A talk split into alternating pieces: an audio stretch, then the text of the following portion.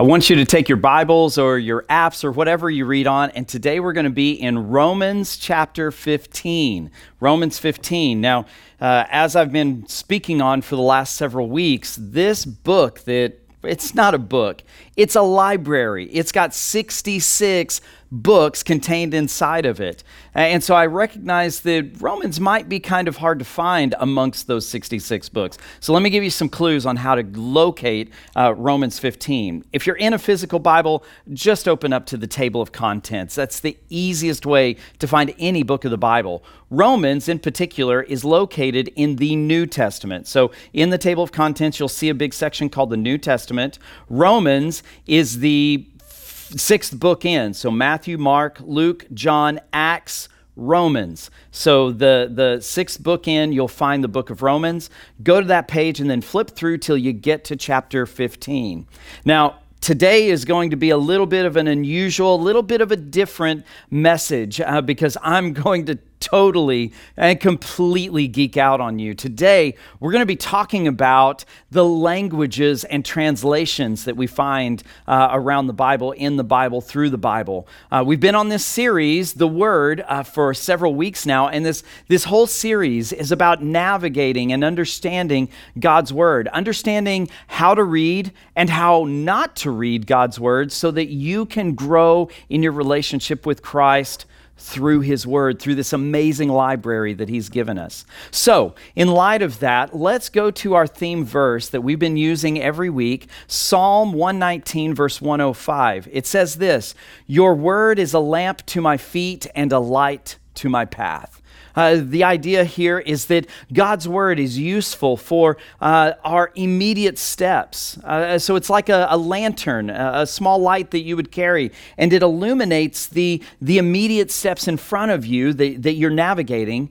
But it's also like a great light, uh, giving light to the path that we have in front of us. Like the sun illuminates everything around us during the day. You see, God's word is beneficial and it's useful for, for all aspects of our being, for our immediate direction, steps, decisions, uh, uh, uh, lifestyle, uh, but it's also helpful for understanding the big picture of God's love and his reconciliation to us through Jesus Christ. And so that's why it's important to, to know how to read and, and study this library of books. It's important to know what to do and what not to do so that we know what this light, what this lamp is trying to show us in our lives. So today, we're going to be talking, as I mentioned, about the languages that are in the Bible and the translations of the Bible that we have today and why it's important to navigate through those and understand them better. But before we go any further, I want to take a look at today's passage, Romans 15. We're going to read verses 1 through 6. Now, Romans was written by this guy named Paul. Paul's this amazing uh, missionary. He goes all throughout the Mediterranean world at that time uh, and, and, leads people to Christ. Uh, uh, establishes churches, does some really amazing work for the gospel. And he's speaking to the people, the followers of Jesus that are found in the city of Rome. That's why it's called Romans. And so he writes the Romans this letter, and chapter 15 is getting close to the end of this letter. And look at what he says in chapter 15, verses 1 through 6. He says, We who are strong, have an obligation to bear with the failings of the weak and not to please ourselves. Let each of us please his neighbor for his good, to build him up. For Christ did not please himself, but as, as it is written, the reproaches of those who reproached you fell on me. Now, catch what he says in verse 4 For whatever was written in former days was written for our instruction, that through endurance and through the encouragement of the scriptures, we might have hope. May the God of endurance and encouragement grant you to live in such harmony with one another, in accord with Jesus Christ, that together you may with one voice glorify the God and Father of our Lord Jesus Christ. Uh, this, this passage is just a, a beautiful message of encouragement.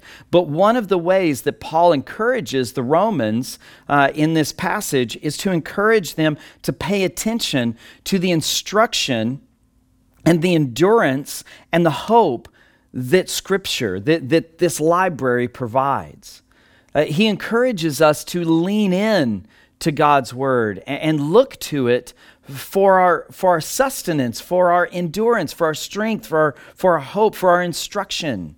And so it's important for us to lean in and make sure that we're paying attention uh, to what God's word has to tell us. That's why we're doing this series. Is we want you to pick up this library and read it on a regular basis, but not just read it for the sake of reading, but to read it so that you can grow in your connection, your relationship with Jesus himself.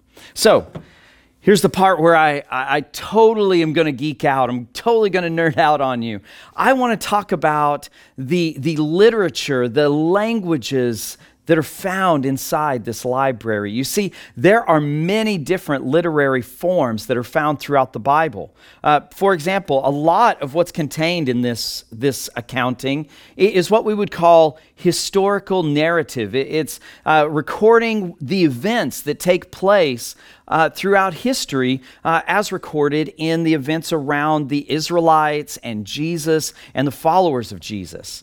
Uh, and so, a lot of what we find in, in, the Bible is simply historical narrative. It's just telling the story, descripting a description of what's happening. Uh, another literature type uh, found in the Bible is what we call law code. So, if you've ever read the first five books of the Bible, uh, uh, Genesis through Deuteronomy, there is a lot of law code. As a matter of fact, there are 613 individual laws given in these five books. It, most of them are strict directives to follow in specific situations, uh, but they also give us hints and clues as to how to handle situations that aren't specifically addressed by these uh, very specific law codes. It, it, gives us clues of how to handle situations out of the box that, that may not be normative.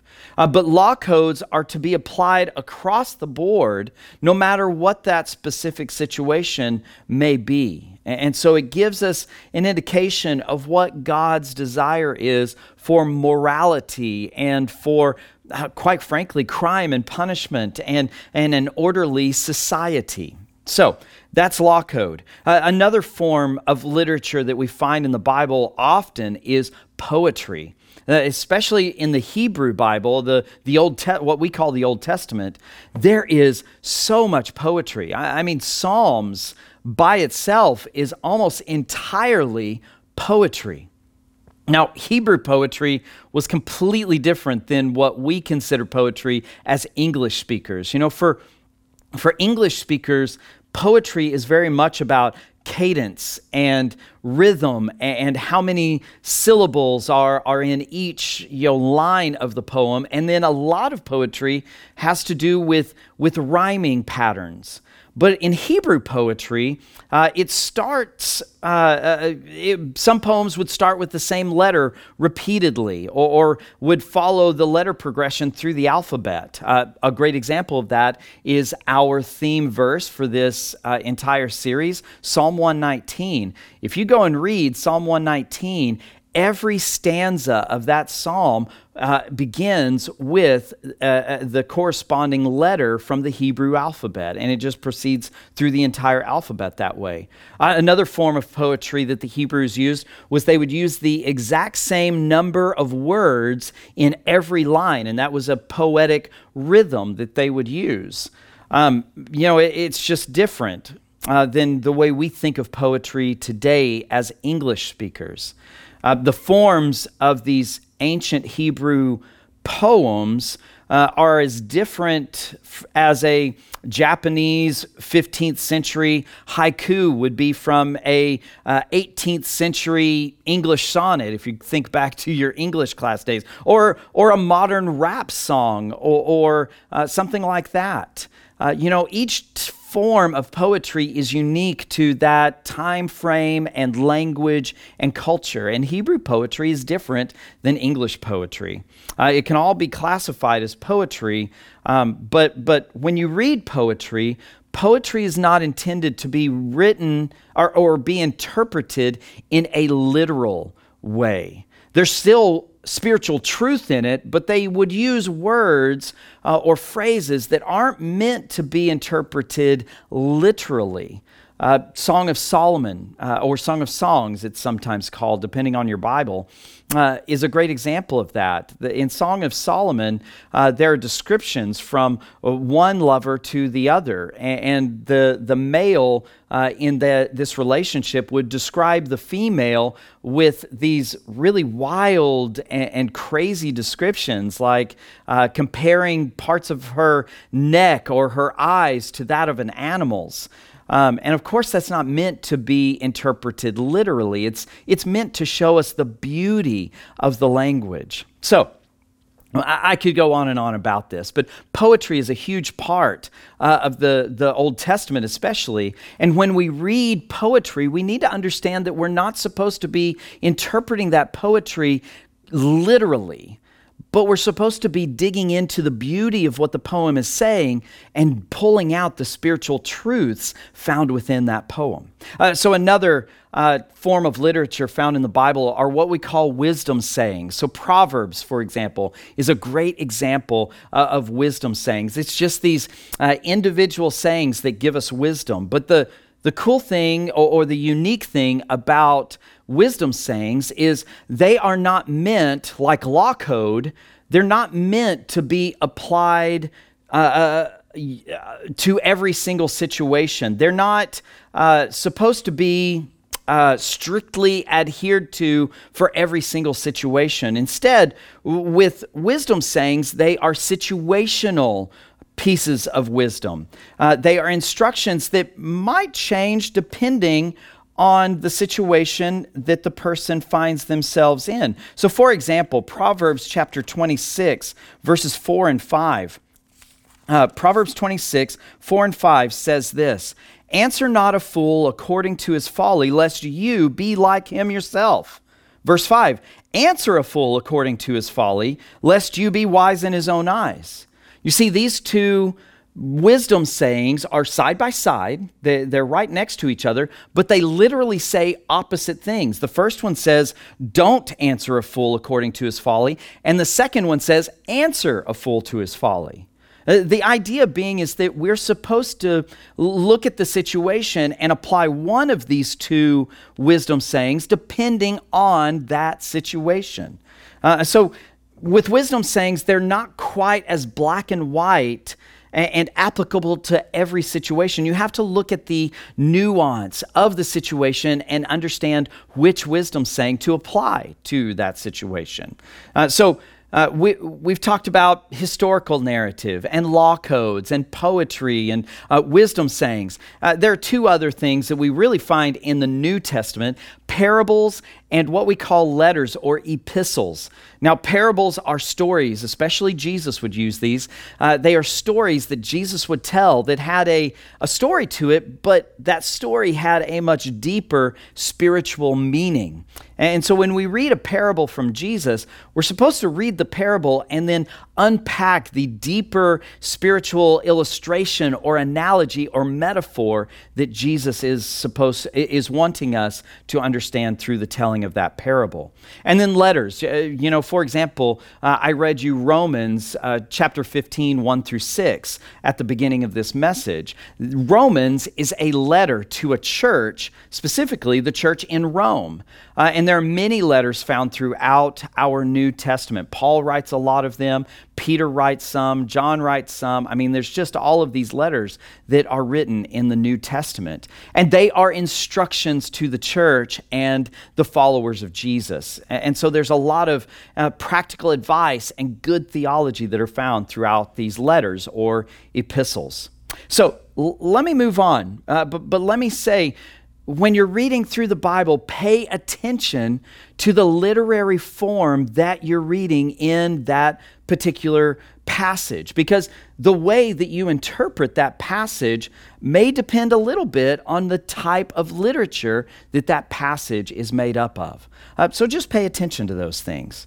Uh, one quick thing that's related to uh, the forms of literature is there are also different uh, figures of speech uh, that are used. A great example is hyperbole. Now, hyperbole is an exaggeration that someone would use to get a point across. So, a great example uh, of uh, Jesus using a hyperbole is Matthew 5, verse 29. It says this If your right eye causes you to sin, tear it out and throw it away, for it is better that you lose one of your members than that your whole body be thrown into hell. Now, is Jesus instructing us to pluck out our eyes?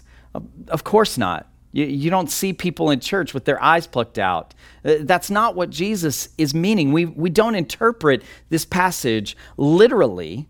We understand that Jesus is using an intentional exaggeration to help us understand the importance, in this passage specifically, the importance uh, of, putting roadblocks uh, in our life to sin. In other words, distancing ourselves from sin or creating uh, ways to not have access to sin in our lives, to remove temptation, to run away from temptation. He never intended this to be interpreted literally. He's wanting us to just understand the importance of avoiding sin and being intentional about avoiding sin. So there are figures of speech that we pay attention to as well. And some of them, uh, figures of speech, may create confusion. Uh, phrases, for example, uh, that were important, idioms uh, to Jesus's or the Old Testament culture that we don't use today. Um, we, we just need to pay attention to those and be able to, to interpret Scripture, understanding that there are these phrases or idioms that we may need to dig a little further into. All right, now I want to move past that and I want to geek out even more and talk to you about the languages. Now, if you're new to God's Word, I, I, you know we carry around an English translation. Uh, it's a Bible, and I'm going to talk about translations at the end of today's uh, message. But we carry around these translations. They uh, are uh, taking the original language and translating it into the language that you speak. Now, the, the Bible primarily was written in two languages. There, there are mixes of, of one other, but the Old Testament is almost completely written in the Hebrew language. There's a little Aramaic dropped in here and there throughout the Old Testament, but it's mostly written in Hebrew. And the New Testament is almost exclusively written in Greek, the Greek language. And so I want to show you some interesting aspects of the languages uh, that, that, the Bible was originally written in. Uh, and so I'm going to show you several graphics uh, as we look at a few passages. For example, I'm going to look at a few words uh, and show you some really cool aspects to it. So in Genesis chapter 16, verse 1, uh, we're following the account. Genesis is the first book of the Bible. and it tells the story of the early life and, and movement towards becoming the nation of Israel. And in chapter 16, we're introduced to this slave girl named Hagar. Now, I want to throw up this graphic of Hagar's name written in the original Hebrew. And if you look at this, uh, let me just point out in Hebrew, one of the unique features to Hebrew that is opposite that of English or Spanish or French or whatever is that Hebrew uh, is read from right to left, not left to right, like English or Spanish or, or whatever is. So when you look at this graphic, when you look at these weird letters, you're supposed to read the letters right to left, not left to right. And so looking at this graphic, the first letter, there are three letters, and then there are these weird markings underneath. Now, the weird markings underneath are vowel sounds. Uh, the Hebrew language is completely made up of consonants. Uh, and so uh, in modern times, uh, we've added these vowel markings so that we can better, as English speakers or speakers that don't aren't native to Hebrew, uh, to help us understand how to pronounce these words. But I want you to pay attention to these three letters that are kind of right there, uh, the the funky looking ones, the the different looking ones. Uh, uh, to the far right is the cha sound, the what we would probably use as an H in, in English. Now, the cha in Hebrew was the direct article, the, the word the in English. So cha uh, at the beginning is the. Now, the next two letters make the G and the R sounds. So it's Hagar. And so Hagar uh, is the word there. But interesting is that the G and the R in the Hebrew language is actually the word for immigrant in the Hebrew language. And so Hagar's name uh, as an individual, her name is probably not Hagar, but Abraham and Sarah called her Hagar, which literally they're calling her the immigrant because she was an Egyptian servant of Abram and, and Sarah. So it's interesting to look at this this word. We call her by the name Hagar, but in reality, when Abram and Sarah were saying this, they were using it as a name, but her name literally meant the immigrant. Uh, let me go to, to a, a passage, Exodus 3 15. So, this is the second book of the Bible. Uh, it's the story of Moses and, and, how Moses is used by God to free the Israelites from the slavery that they've been in in Egypt for around 400 years. And the, in Exodus 3, we have an encounter, the first encounter that Moses has with God himself. And so, let me read you Exodus 3.15. Uh, Moses has asked God, Who should I tell the people who's sending me? What's your name? basically. And so Exodus 3:15 God answers and he says this. God also said to Moses, "Say this to the people of Israel: The Lord, the God of your fathers, the God of Abraham, the God of Isaac, the God of Jacob has sent you. This is my name forever, and thus I am to be remembered throughout all generations." Now, I want you to notice uh, at the beginning of this passage that the word Lord um, is used differently throughout the Bible, especially in the Old Testament. And so I want to throw a graphic up of the way that Lord is used in the, the Old Testament. So at the top of this graphic, you're going to see Lord, and it's spelled out with either a capital L or a lowercase l, but the O R D of Lord is always lowercase. Now, when ORD of the word Lord is lowercase, it's literally the word for what we would call a master or a, someone who's superior to us or a supervisor. You know, th- this is someone saying, giving the title master to someone. You know, oh, uh, Lord Merle or, or Lord Jones or, or whatever. It's not the name of God.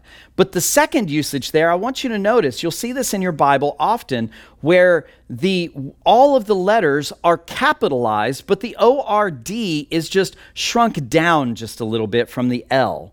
Uh, and so you'll notice throughout your Bible, anytime the word Lord is in all caps, but the ORD is just a little smaller than the L, that is literally the name of God, Yahweh, Yahweh. And I'm going to show you something here in just a second. But I, I want you to notice every time you're reading the Old Testament and you see the word Lord in all caps, you could literally take that word and put in there Yahweh. So a lot of times, um, God would address someone or someone would speak on God's behalf and they would say, Lord, all caps, the God of Israel, uh, or your God. But that's literally in Hebrew saying Yahweh, the God of Israel, or Yahweh, your God. And so every time you see Lord in all caps, just know that's the name of God. That is the word Yahweh. So, so let me talk about Yahweh for just a second. I'm going to throw another graphic up here. This graphic is the word Yahweh. This is the name of God in the original Hebrew language. This is what it looks like. So there are four letters. Again, reading this from left to right, not right to left reading this left to right, you have that small letter that's kind of hovering above. And then you'll see again that H. It looks like a, a you know, maybe a, a a square with the bottom taken off of it and one notch out of one corner. That's the H sound. Uh, then the next one looks kind of like just a up and down mark with a little curve at the top of it. And then the fourth letter is again that H sound. So the first letter is the Y sound in the Hebrew language. The next letter is the H sound. The third letter is the V uh, but we've many times, uh, through our English and German translations, we've turned that V into a W sound. And then it ends with the fourth letter with that H. So it's Yahweh or Yahweh. And so that's how the Hebrews would have seen the word that was the name of God Himself. Uh, and so I just wanted to throw this out and show you this beautiful, uh, this beautiful word uh, that is the name of God. Now, I could go all day long talking to you about the name of God, and I may uh, share a video explaining some things about the uniqueness of uh, the name of God because the vowels in the name of God have been replaced throughout the years. And so do a Google search, uh, or maybe I'll share a link to an article about this. Uh, but there are some really fascinating things that have been done to the name of God uh, for various reasons throughout history. But this is the name of God. Now, that's some Hebrew that's really fascinating to me. I just wanted you to see the Hebrew language and understand that it operates differently than English. And there are words in our in the Hebrew that don't quite have a true translation into our English. And so some translations, which I'll explain in a minute, will take one Hebrew word and use several English words or an English phrase to describe that word where some translations will take that Hebrew word and, and give it the closest English equivalent that can be found. Uh, and again, I'll unpack this uh, here in just a couple more minutes.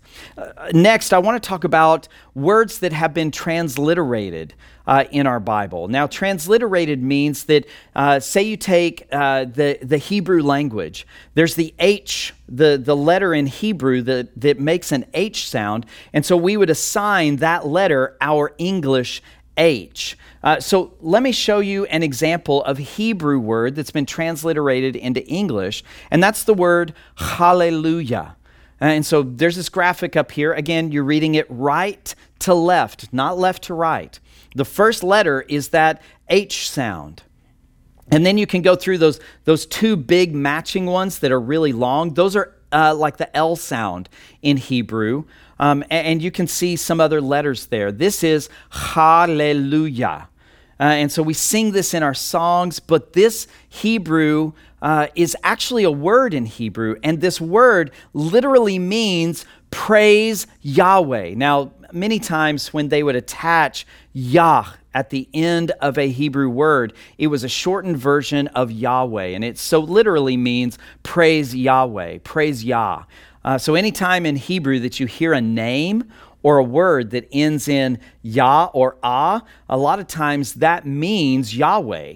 Uh, or if a Hebrew word ends in the letters El, it, El is the Hebrew word for God. And so many times, like Daniel, Daniel uh, ends in EL, and the, the meaning to Daniel's name has the word God in it. But this is hallelujah. So when you're singing the word hallelujah in a hymn or a praise song, you're literally saying, Praise the Lord. That's the Hebrew word for praise Yahweh. So let me move to another one. Now let's move into the Greek language that's found in the New Testament. So I'm throwing a graphic up for the word deacon. So here's deacon transliterated. It's not a word that truly exists in English. It's a Greek word. Now, Greek is to be read the same way English is, from left to right. So the first letter there, you know, it kind of looks like a D. Um, and then the whole word actually spells out the Greek word diakonos. And, and so diakonos is the literally the word for servant. Um, it, it's not a special uh, word uh, in the Greek language. It's just what we would call a servant. and, and so deacon is a title that we use in uh, churches a lot of times, like a formal office. but in reality, the understanding in the early church that spoke the Greek language, a deacon was simply an intentional, recognized servant. So today, in actuality, uh, a deacon would be the same as like a minister, uh, someone who is intentionally ministering or doing something purposeful in the church. So if there's somebody that's caring for widows, for example, which was something that the deacons of the early church did. Someone who's caring for a widow, whether male or female, would have been called a deacon. They would be a servant that is serving the widows of that church. Okay, let me give you one more Greek. Uh, this one is the word that we translate in our Bibles as apostle. Now, apostle, that word has a lot of controversy amongst. Uh, Bible colleges and seminaries. Like, how do we use this word? Because apostle, here, uh, you see the first letter looks kind of like an A. Uh, well, the word there is actually apostolos. Uh, and we've transliterated it to our English apostle. Now, apostolos does not mean something special. It just simply means someone who is sent or someone who is sent out. And so, an apostle in modern uh, English translation uh, is less of like a title and much more of like a missionary or a church planter that is sent out by a church to plant a church or, or do ministry to a specific group of people that's not necessarily in that church. Uh, and so, for example, we support several missionaries around the world. We could rightly uh, biblically call our missionaries that we support and we have sent out, we could call them apostles because they have been sent out from this church, First Scottsdale, out into the world around us. And so, apostle is another word that was transliterated letter by letter into an English word, but it actually means something else than the way we read it sometimes in our English translations. So, let me now move to translations and this idea uh, of why we have translations and, and what we do with them. So, we've got all these translations of the English Bible. Which one do we use? What do we recommend? Well, well let me explain first off why we have all these translations. Uh, there's different values, different goals that different translations have. Uh, so some translations uh, try to paraphrase. Uh, the original language. So they'll take like a Old Testament Hebrew statement, and rather than you know, translating word for word, they'll read the sentence in Hebrew and say, uh, This is what it's saying. And they will translate it based off of the idea that's being brought across. Uh, so that's one extreme, uh, uh, this paraphrase version. The other end is a word for word translation. So they would take a Hebrew word or the Greek word and they would find the English word that is equivalent to that. And they, there would be a word for word translation of the original language into whatever word they're, or whatever language they're translating it in, in our case, English. Uh, and so the idea being is there are these two extremes, really paraphrased, an extreme word for word, and then there are translations that are kind of a mesh of both of them.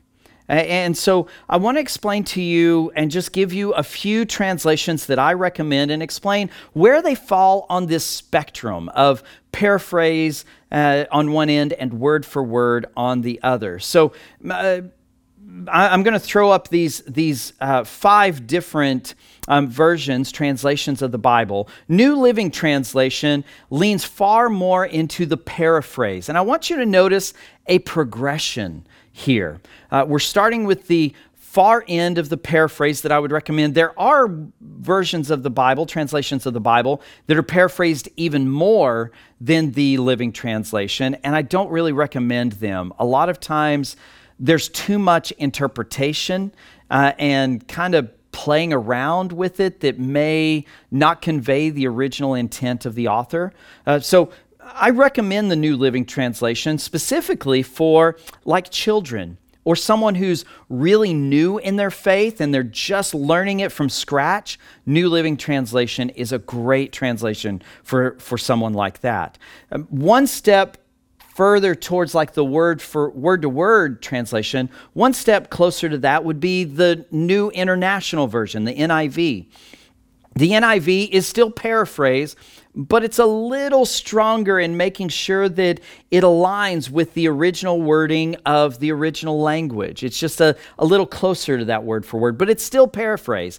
Uh, New Living, I would recommend this to people, uh, maybe teenagers. Uh, who are who are ready to take that next step in their faith uh, in studying maybe a little deeper, studying a little more uh, deeper theology and and things like that. Uh, NIV is great for that. The next one would be the Christian Standard Bible, the CSB.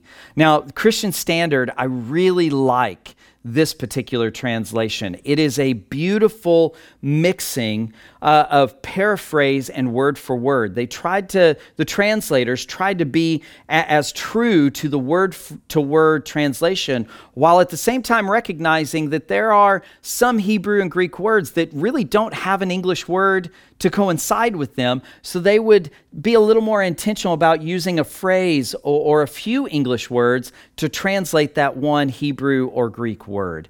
Uh, it's a beautiful melding uh, of these two uh, uh, ideologies of paraphrase and word for word on both extremes. So, CSB, the Christian Standard Bible, I would recommend this one to anyone. They've got an excellent study Bible uh, that you can go buy that gives you great introductions to each book of the Bible. They give you a lot of notes on how to understand passages and what the intent behind them are. Uh, so, CSB, I would recommend to anyone and everyone just for regular, everyday reading and studying. Now, the last two versions are way more closer to the word to word translating. That's the English Standard, which we use here at the church, uh, and the New American Standard Bible. Now, both of them are very similar. Uh, there, there's not a whole lot of differences. Um, the English Standard um, is a little more word for word, uh, depending on the passage, and then the NASB, the New American Standard, is a little more word for word, depending on the uh, verse that you're reading. They're both great translations. I personally study from the ESV, and the ESV and NASB both have excellent study Bibles. Again, uh, get a good study Bible. I'm going to talk about this next week, uh, but but looking at these different versions, find what works for you best. You know, if you're brand new or, or, if you have a child, go with the New Living Translation. If you've been a believer for a little while, or maybe you're a teenager, go with the New American or the CSB. If you've been a believer for a long time, but maybe the ESV and the NASB, maybe they're a little clunky to try and read, go with the Christian Standard Version. Um, just find which one works for you. But again, as I mentioned a few weeks ago, I would highly recommend to get a good study version of any of these Bibles. Let me wrap this up. What's the point in all this? Why am I unpacking all of these things? The whole point is to read your Bible. Be intentional. Set time aside every day to read your Bible and find what works for you. Now, in saying that, I want to tell you next week, I'm going to conclude this message series, and we're going to talk about what resources are out there to help you and good habits uh, to practice when reading your Bible, where to start, how to start, all those kinds of things. I'm going to give you resources if you've been studying the Bible for a long time, how to take your Bible study maybe to the next level. So, so join us next week for that uh, series. Will you join me in prayer as we conclude this morning? Almighty God, we thank you for today. We thank you for your word, for this Bible, this library that you've given us that shows us how to live, that directs our path, lights the entire pathway. Uh, Lord, help us to develop a habit of being students of your word, reading it, meditating on it, studying it in depth. Use this word to transform our lives. As Hebrews 4 says, it's living and active uh, and it cuts through, dividing and helping us to see truth from non truth. So, Lord, help us to be people of your word. We thank you, Lord, and we pray all this in Jesus' name. Amen.